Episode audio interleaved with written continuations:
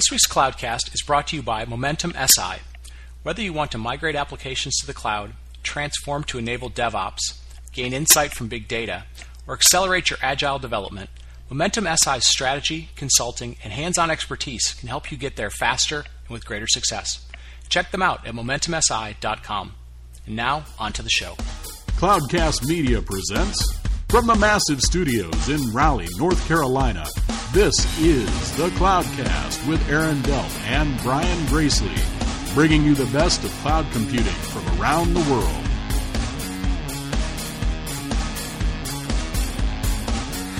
Good morning, good evening, wherever you are, and welcome to another episode of the Cloudcast. Aaron, how you doing tonight, man? I'm doing good, doing good. How is everyone? Uh, good. You had a big launch today. You were you've been working hard. Yeah, absolutely. It's it's one of those. It's we we usually record this about nine thirty at night our time, and I'm I'm struggling to stay awake. I completely admit it.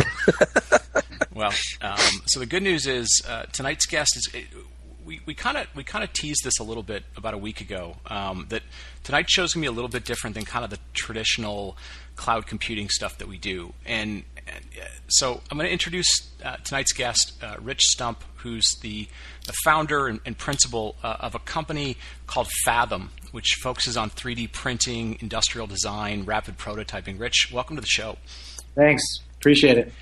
And you know, it's a little unusual. Like we we have guests come on the show from all sort of walks of technology, and, and we meet them in different places. And um, this one's a little different for some for some odd reason, and I'm not exactly sure why this happened, Rich, but you popped up on my Twitter feed, um, and every once in a while, you know, I'll, I'll kind of go look at, at who people are that'll that'll pop up on my Twitter feed, and, and it was like uh, founder, 3D printing, advanced manufacturing, additive manufacturing, and I was like, oh, that's cool stuff because I've seen a whole bunch of you know kind of small scale 3D printing stuff, and I started looking into your company, and we were looking at it, and we, uh, we were like, you know, we talk all the time about about technology and, and cloud computing and how it's becoming very much um, uh, you know kind of a factory type of process in terms of how you know these these giant bit factories. And we talk about how people are becoming more creative with with open source technology. And I was like you know this this feels like the the the digital to physical sort of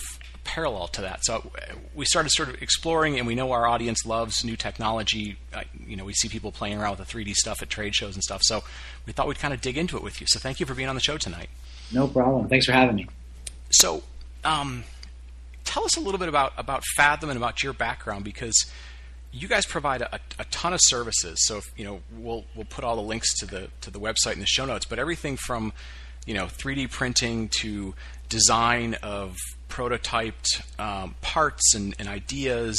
You guys do manufacturing. Like, how do you bring all those ideas together, and, and what kind of background do you have to have to to be able to keep up with all that stuff? Sure. Well, Fathom, you know, our, our company is really focused on uh, the advanced technology of 3D printing and additive manufacturing. Uh, we started the company in 2008. Uh, my background has been in product development, so you know, taking uh, ideas and making them better um, utilizing technologies. And I first uh, got into the software, the computer aided designer CAD world uh, when I graduated college. And I was always fascinated by taking a, an idea and making it into a physical form. And uh, 2003, 2004, I was introduced to the technology of 3D printing.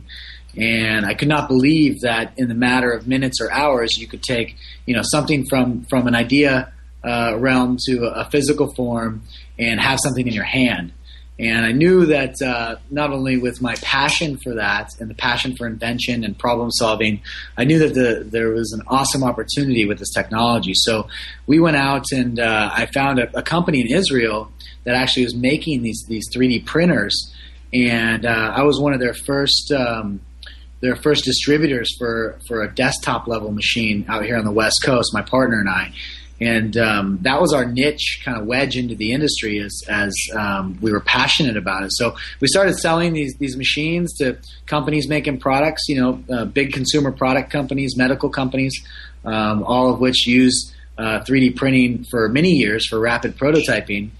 And then we, we've built the business based on this technology. So today we, we not only distribute the machines, Um, and we're much larger than the garage that we started in in 2008 when we founded the company. Um, but we also have two production centers, in, in, one in Seattle and one in Oakland, California, where we have 25 plus uh, large professional machines that make three dimensional parts. So uh, we're kind of, uh, um, you know, I guess a simplistic way to put it would be a Kinko's that actually sells the printers as well uh, a very advanced Kinko's that sells 3D printers um, and provides services. But then behind that, we have a whole vast amount of design and uh, creative resources that help use this technology for our customers to create better products quicker. So, um, you know, Fathom is really behind a design-centric company utilizing the technology to, to of 3D printing to to revolutionize the way products are designed and made. Hmm, really cool. So let me ask you this: so so on the on the podcast, we talk a lot about how cloud computing and and really data centers in general are really becoming almost this idea of a, like an electronic bit factory, and a lot of processes and designs are l- aligning to those classic production methodologies. And this idea of rapidly experimenting and prototyping, and if you're going to fail, fail fast, is something very central to what we talk about a lot. And and I see that relationship to you as well. If this really allows acceleration of of ideas, if nothing else, correct? And and how does that fit into kind of a traditional manufacturing model? Sure. You know, I think uh, in the last couple years um, the industry of 3D printing additive manufacturing has changed greatly. Uh, the media has certainly um, helped with some of the evangelization to uh, of the technology in different spaces, but mostly focused on the consumer space. You know, what we're really focused is on the professional space, and the technology allows you to generate your ideas quickly, like you had mentioned, um, and create faster iterations in a small amount of time. So we call that kind of the generalized prototyping application. And that's been around for years. And that'll continue to grow at, you know, 30, 35, 40% per year because more folks are seeing the, the benefit uh, in that. But what, what becomes really exciting for us is uh, the more downstream manufacturing applications where we start to look at really high value problems that we can solve using the technology uh, and designing things that can never be manufactured or designed before, solving a specific problem, and the parts are actually used in a production environment. An example of that would be, you know, let's say a surgical guide that is uh, taking CT data or scan data and made just for that patient, or a, a surgical planning model that you know is for an advanced brain surgery that you know uh, the, the the doctors will use to to practice on before they get into the surgery itself, or you know something customized or something specific that needs to be designed in a way and manufactured in a way for a specific application. That is really where we're starting to see, um, you know, some some high value growth in the industry. So now, now you talk about like healthcare. I mean, pre, you know, you talk previously sort of about like consumer packaged goods, or uh, you know, I've seen people that build you know prototypes for you know what look like car parts and stuff. Are, are you seeing more and more like materials being used so that it, it it's not just you know prototypes or sort of building things that are either lighter weight. Or are you seeing when you get into healthcare you get into other things that more and more materials are becoming part of this whole process as well? Or is it still you know a lot of the the sort of ribbonized plastic and, and stuff like that?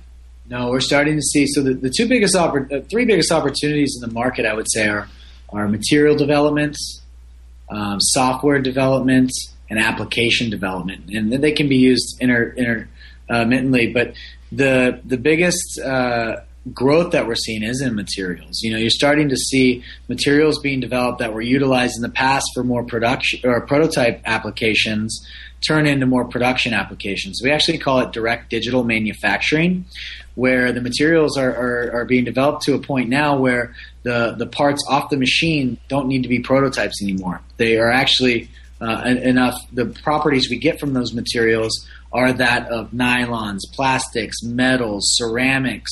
Um, I mean, you can you can see 3D printing. You know, there's actually restaurants now that that only 3D print their food, and you know, there's some very uh, exotic type applications. There's a company down in San Diego called Organovo that's actually 3D printing tissues and um, and structures, and they've they've successfully built, um, you know, certain organs for small uh, nano type structures. So, you know, there's there's all kinds of developments in the 3D 3D printing space that you know could make a big impact in the next 10, 15 years. Wow, that's, that's so yeah. You start you start combining engineering, chemistry, all sort you know biology, all sorts of sciences here all of a sudden. Yeah, and it's really, I mean, the applications are just so varied, and and so another kind of topic along those lines is yeah, a recent IDC conference they talked about this concept of, of fourth platform, where things that were digital are now becoming physical, right? And I see this just as another manifestation of that. Yeah, we're starting to see, uh, you know, digital companies um, that create softwares or you know social media companies starting to invest in the technology because they realize that at some point um, virtual needs to become physical. And there's, you know, I mean, you look at uh, animation studios and, and, movies like Coraline and, and other animation movies, they still use uh, the 3D printing technology because it's it's more effective than than actually using uh, the virtual way of lighting and, and, and making animated um, uh, movies. So, you know, there's a lot of a lot of development going on in that world. Yeah. Now, so I, I grew up around Detroit, and you know, obviously you had the big three companies, but you had all these little sort of tool and die companies. So people that, you know, um, engineering, metallurgy, all sorts of people, and they would they would build a little shop in their garage. They could they could do some very cool custom work, and you had this sort of explosion of people that would do customization of automobiles. Are you seeing the same sort of thing where whether it's they can buy 3D printers that you know, you know fit in their house, fit on their desk, or they can come to somebody like you who's got uh, you know manufacturing capabilities. I mean, is is the little guy really going very very quickly in this, or, or are you more engaged with bigger shops that that want to just move faster, or is it some some mix of both? Yeah, I think that's a great question. I think um, from our standpoint, you know, we're focused today on what we call the professional market. And the professional market consists of companies that are actually designing products and trying to solve high value problems where you know the margins are, are a little bit bigger and, sure, and sure. there's a lot of value. Um, you know, I will say the future is bright for 3D printing at the consumer level. So, you know, will we have 3D printers in our house making custom parts and you know replacement parts for uh, you know different different um, things that we have in the household, like refrigerator or pool pump or whatever we may be? Uh, maybe. Uh, will that happen the next 10 years? Absolutely not. Um, we will definitely utilize services like ourselves, our print services, local print shops to make these parts. But we're still a ways away from that, just because the material costs that, that come out of these printers is is, is still pretty uh, pricey. It hasn't commoditized um, to the point where we saw with 2D printing, where it really makes sense instead of going buying a you know a ten dollar uh, pool pump part you know, it would cost $20, $30 in material costs just to print that part with a printer. So, um, you know, I think we're focused on the professional market because that's where there's money to be made today. I think that the future looks bright at the at the consumer level, but I think we still have some time until we get there. Okay. Okay. Very cool. And there's, and there's, and there's the BART train that we talked about earlier. yeah, we're, we're right next to the BART station and Amtrak, and we're, we're in Oakland, right downtown. So cool. you get all the, the city noises. So I apologize. so you guys, you guys just announced a big partnership with uh, with uh, Lawrence Livermore National Lab. So big guys, big big, very very smart set of people, uh, lots of government involvement. Like, talk about that. What is that? What does that open up for you guys? What kind of interesting things are you working on?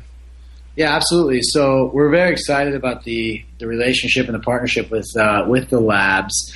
Um, you know, I think one of their goals is as um, a lot of our tax dollars goes into developing for you know the DOE specifically or DoD or, or government organizations.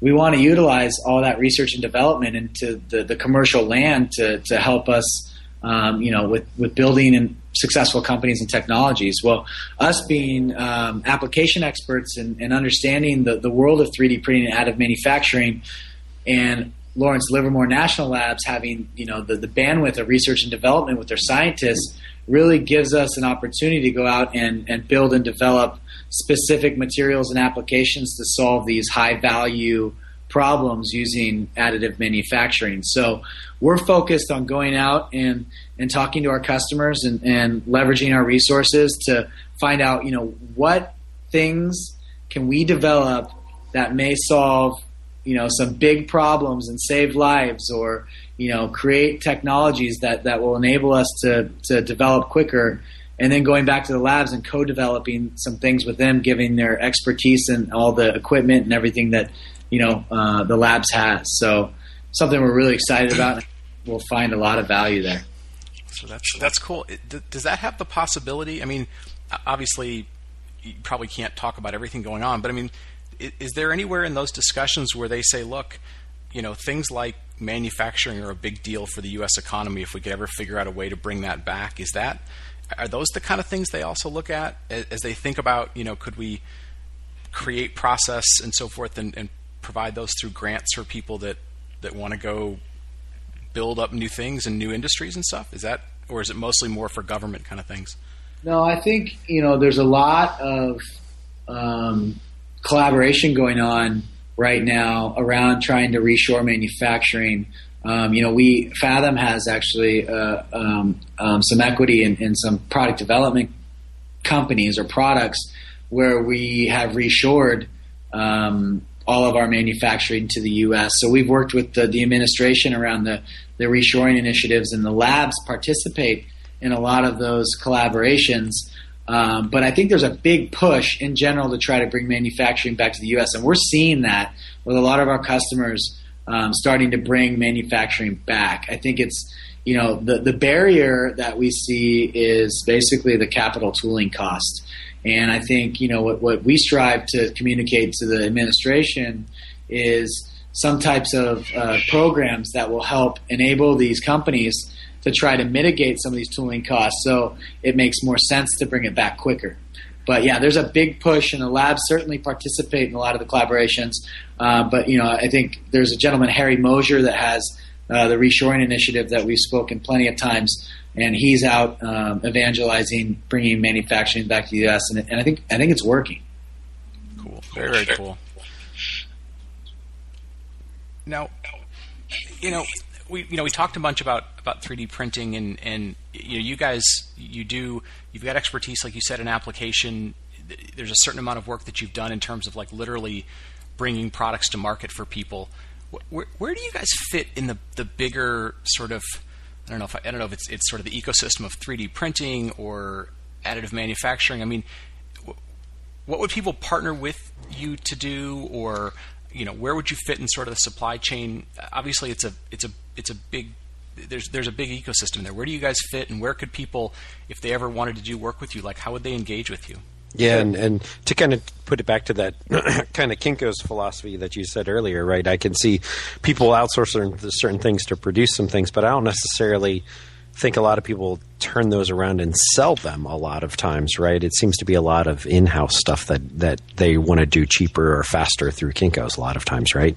I think where you're seeing uh, a lot of the uh, turnaround and sell, um, and there's companies out there where you can create you know 3D. You can design. It's more on the artistic jewelry side, uh, where you can create your own you know uh, piece of, of art or piece of jewelry that you can turn around and sell in like an Etsy type environment. Sure, sure. Um, certainly, there's a lot of folks making a living off creating very cool and, and artistic sculptures and and and types of jewelry, and then turning around and selling them. But most of the applications today are folks using it in house. And um, we, like I said earlier, we engage. Our ecosystem is one of uh, of we engage with companies most of the time that are utilizing the technology, but certainly we do a lot of work with uh, like Kickstarter folks. And um, you know, you talk about the Kickstarter communities, and you talk about how can I launch a company or a product or an idea um, without raising any funding um, externally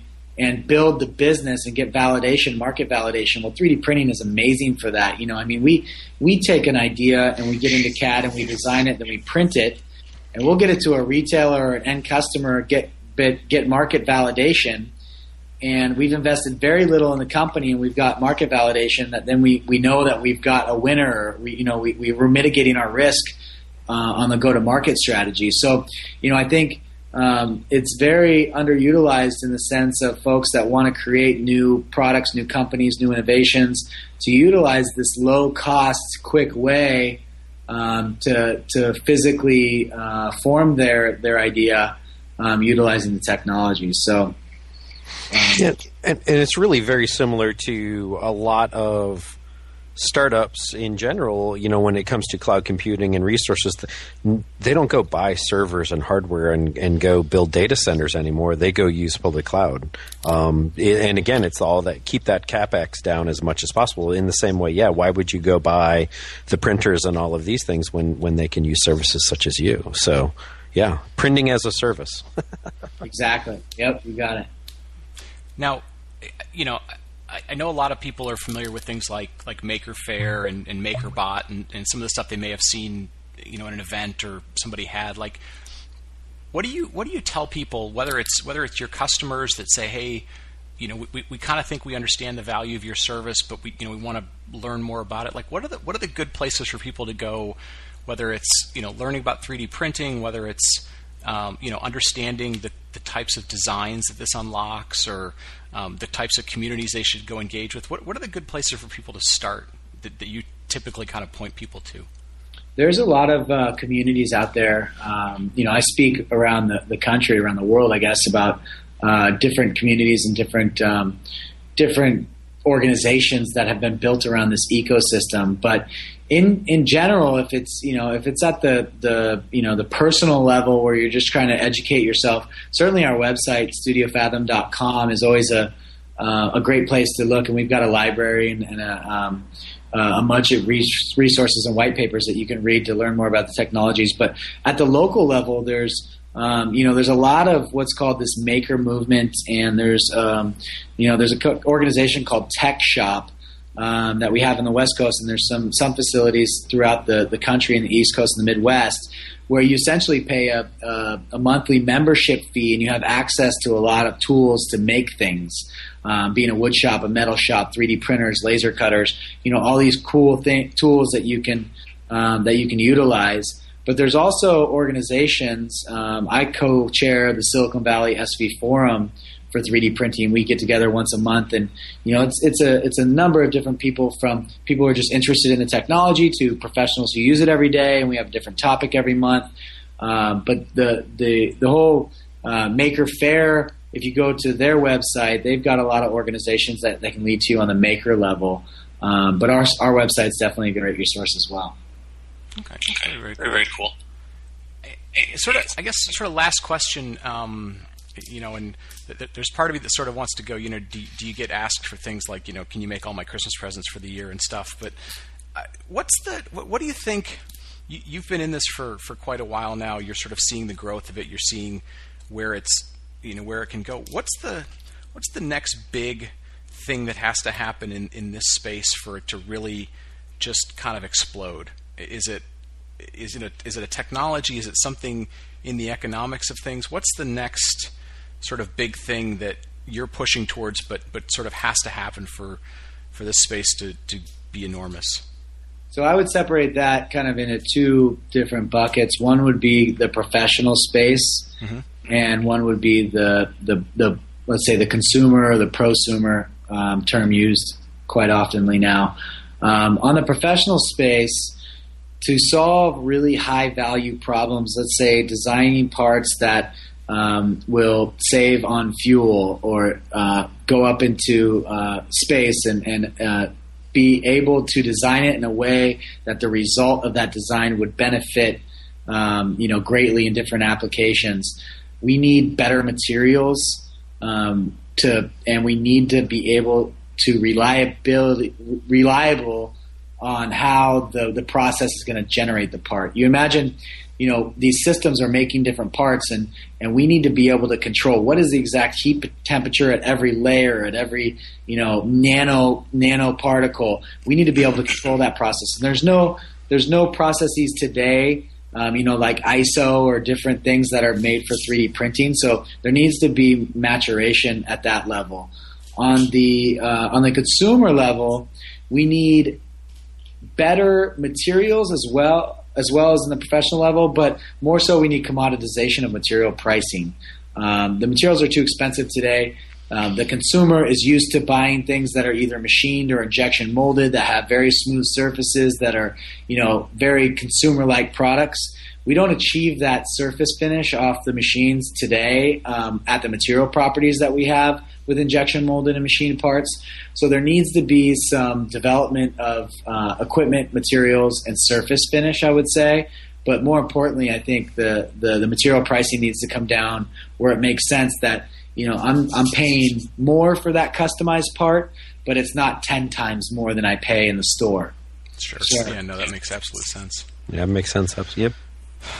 Very cool. Um, Aaron, any last uh, stuff? I mean, it's a, a, little bit different, obviously, than we talk about every week, but um, kind, of, kind of fascinating stuff when you start thinking about what it what it can do, and and again, that whole idea of rapid prototype, try things, Kickstarter. It's uh, yeah, well, parallels I, I think, to what we talk about. Yeah, I was going to say the biggest thing for me is is it's very common to startup challenges that that I think in our industry we face all the time. Yeah, absolutely. How do you how do you keep that capex spend down as much as possible, and how do you figure out if you have something that that works as quickly as possible? Um, very interesting, very similar parallels in the industries.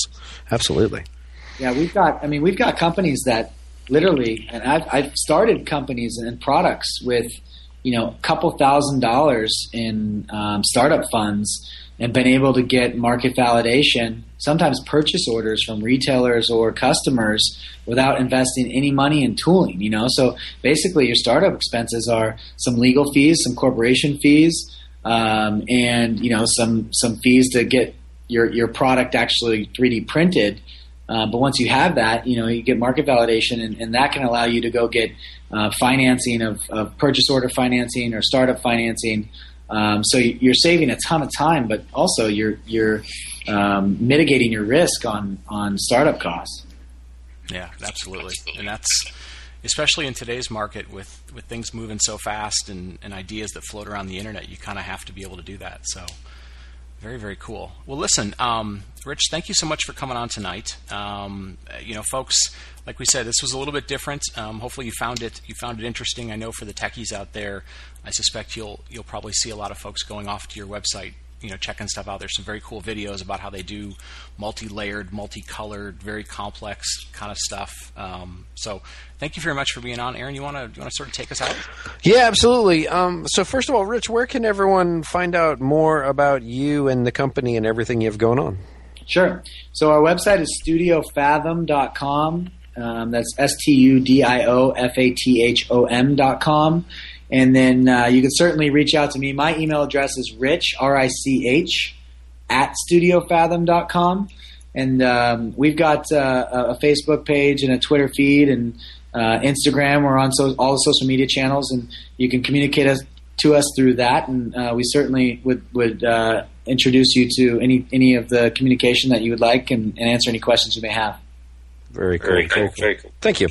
All right. So, if you like the show, please tell a friend and leave us a review on iTunes. You can follow us on Twitter at the CloudcastNet or on the web at thecloudcast.net, where you can find links to everything Cloudcast. Thanks for listening, everyone.